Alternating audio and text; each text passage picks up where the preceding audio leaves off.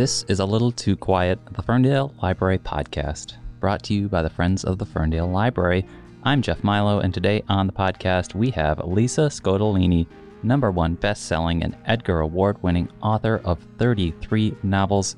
Scottoline has over 30 million copies of her books in print in the United States and has been published in 35 countries, and she has a new one out today called Eternal, which we are going to be talking about. This is her first foray into historical fiction, and it is epic. Now, let me just tell you a bit about this new book before we're joined by Scottoline. Over the course of her stellar and prolific career, she's been writing page turning legal thrillers, and her novels have always explored themes of family, justice, and love. But Eternal is the culmination of a lifetime of work. It's a sweeping historical epic fueled by devastating true events. Named for Rome, the Eternal City, this moving novel, lifted from the pages of history, is the book that Scottoline was born to write. And the powerful truth that it asserts is that what war destroys, only love can heal. This book is set in Rome back during the 20 year span of time of Mussolini's rise and fall. Eternal centers on three characters Elisabetta, Marco, and Sandro, who grew up as the best of friends despite their differences. Elisabetta is a feisty beauty who dreams of becoming a novelist. Marco is a brash and athletic son in a family of professional cyclists. And Sandro, a Jewish mathematics prodigy. He's kind hearted and thoughtful, the son of a lawyer and a doctor. And their friendship blossoms to love, with both Sandro and Marco hoping to win Elisabetta's heart. Now, their relationships are changing, as is the world around them. In the autumn of 1937, Mussolini asserts his power aligning Italy's fascists with Hitler's Nazis and changing the very laws that govern Rome. As anti Semitism takes legal root and World War II erupts, Sandro suddenly can't finish his studies, and Marco, who takes pride in his work at the local fascist office and hopes to rise in the party, realizes that these laws are destroying his best friend, but isn't sure where his loyalties lie. Elisabetta, abandoned by one parent and orphaned by the other, tries to make ends meet as her country crumbles around her. The Nazis invade and occupy Rome, perpetrating new atrocities against the city's Jews, culminating in a final, horrific betrayal. And against this backdrop, the intertwined fates of Elisabetta, Marco, Sandro, and their families will be decided. So, this is a story unfolding over decades.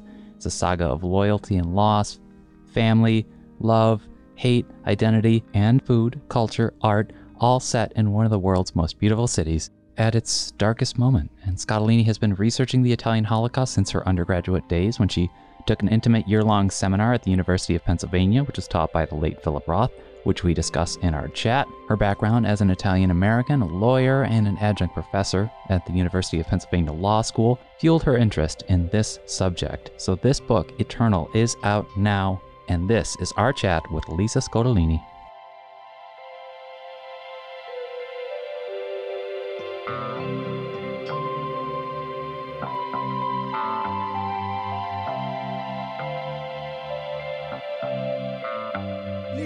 I'm Jeff. Yes. Oh, I'm so happy to do it. The, the actual library. That's so great. There are books behind me. Yes.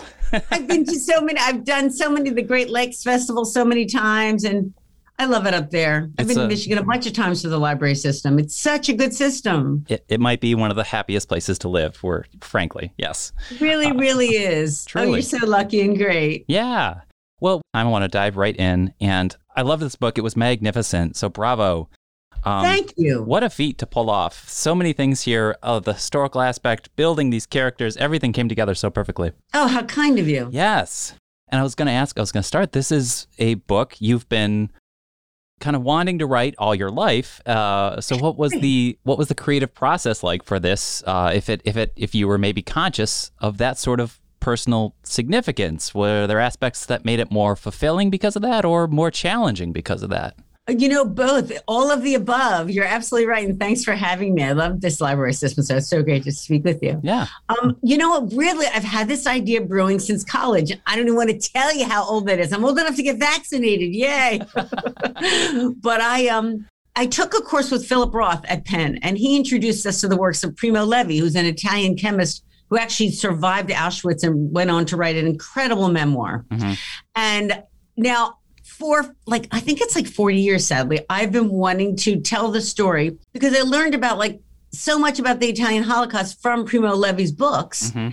and from Philip Roth sort of talking about how important they were and how it wasn't well known enough. And then I sort of learned about this event that happened in Rome, which was awful and horrifying. But I thought, I've been to Rome and never knew that. Right. I talked to my friends, no one ever knew that. I'm like, what? And then I thought, well, gee, you start to read more.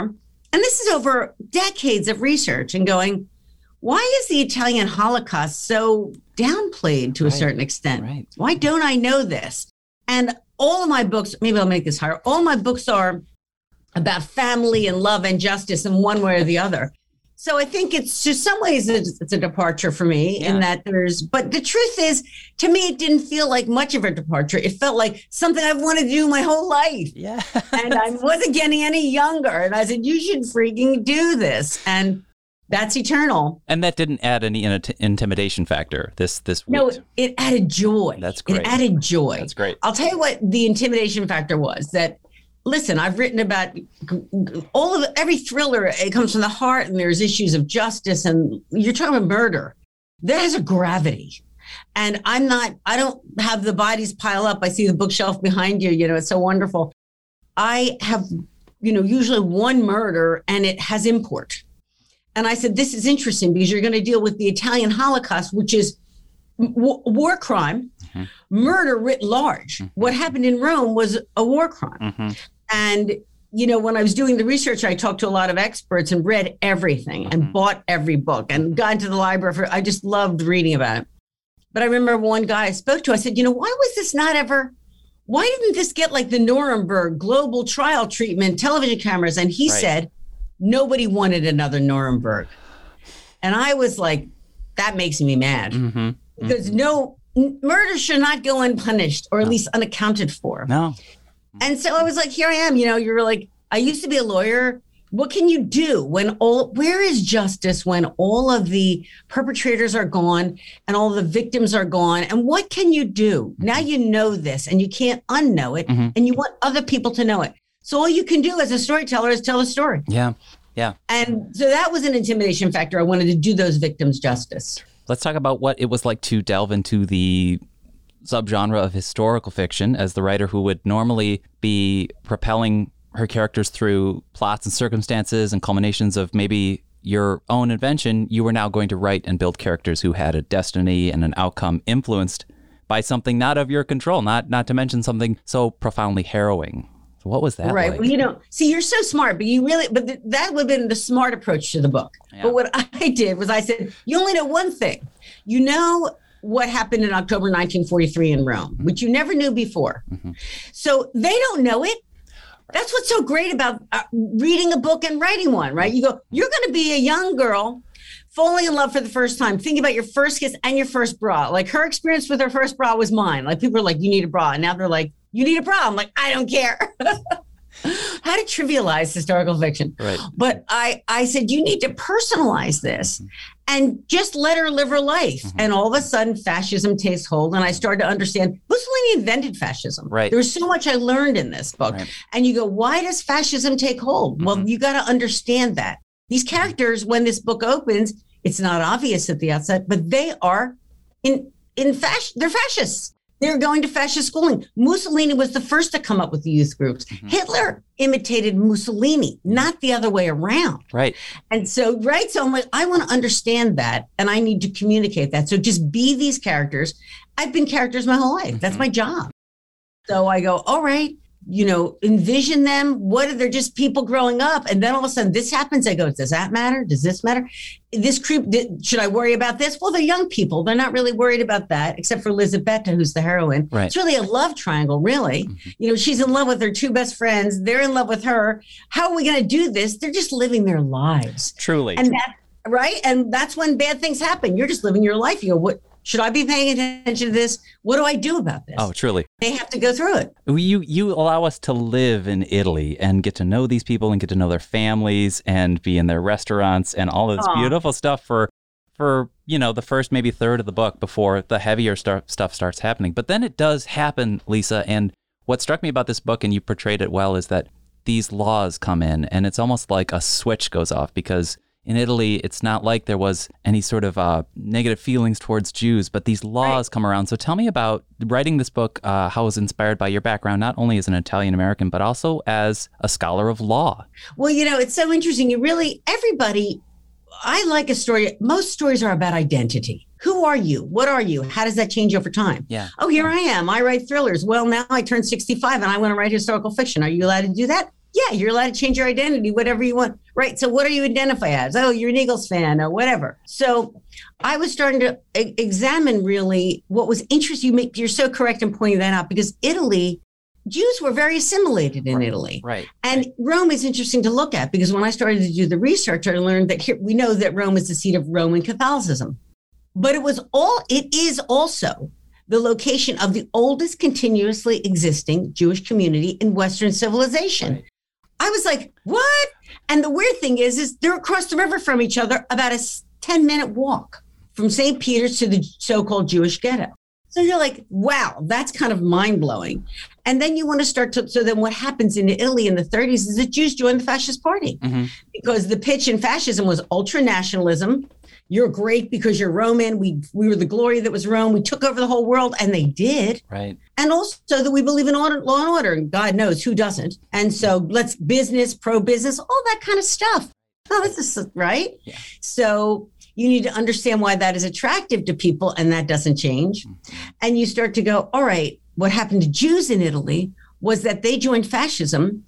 They, and they were completely assimilated into Italian society. So the Rome mayor of Rome was Jewish. So it makes the betrayal when Mussolini is trying to flip flopping. His mistress was famously Jewish. And also, nobody thought anything bad would happen to Rome because they sort of regarded the Vatican as protecting them. Right. Like, who's going to bomb Rome? There's St. Peter's. Well, in the end, both the Allies bombed Rome and the Nazis bombed Rome. So it was really not a great calculation, you know? Oh my God. So, damn, I hate that. So, so you really have to really think about you know, this betrayal of Italian Jews, because as you correctly point out, which I hadn't known before I did the research, and it's all told in the book, yeah. um, that these barrage of anti Semitic laws take away every last vestige from the Jews, their profession, their property, and ultimately their Italian citizenship. Mm-hmm. So it, it's the fascist party membership first. And then if you're Jewish, you're not Italian. Mm-hmm.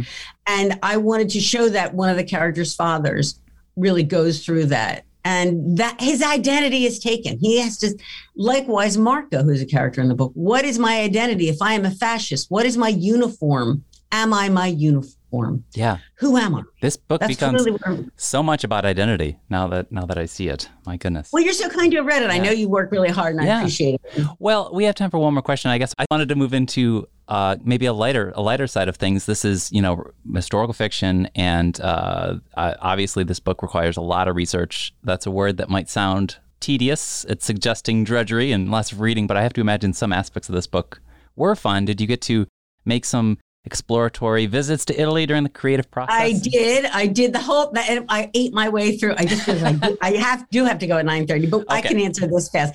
I and you know what I really wanted for this book. Hemingway famously said, um, "Write drunk, edit sober," and I don't write drunk.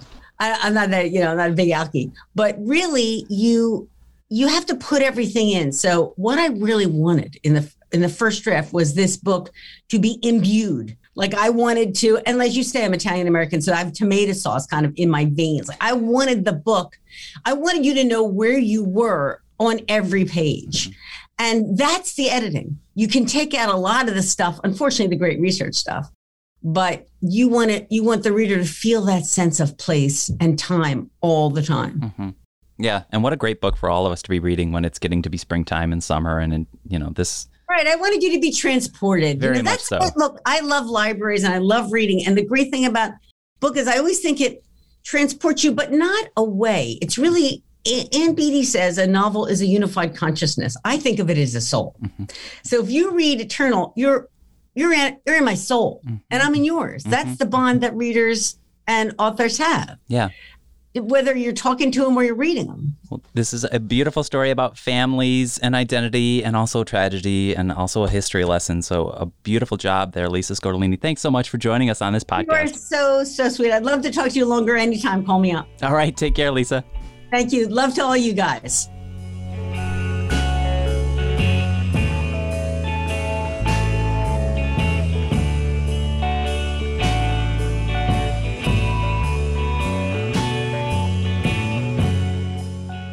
And that was our chat with Lisa Scottoline talking about her new book, a work of historical fiction called Eternal.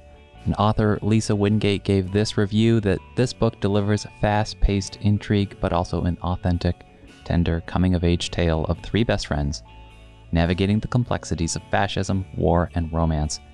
And it is quite an epic story. And we were so pleased to be joined by Lisa Scottoline for this chat on this podcast. We thank you for joining us too to listen.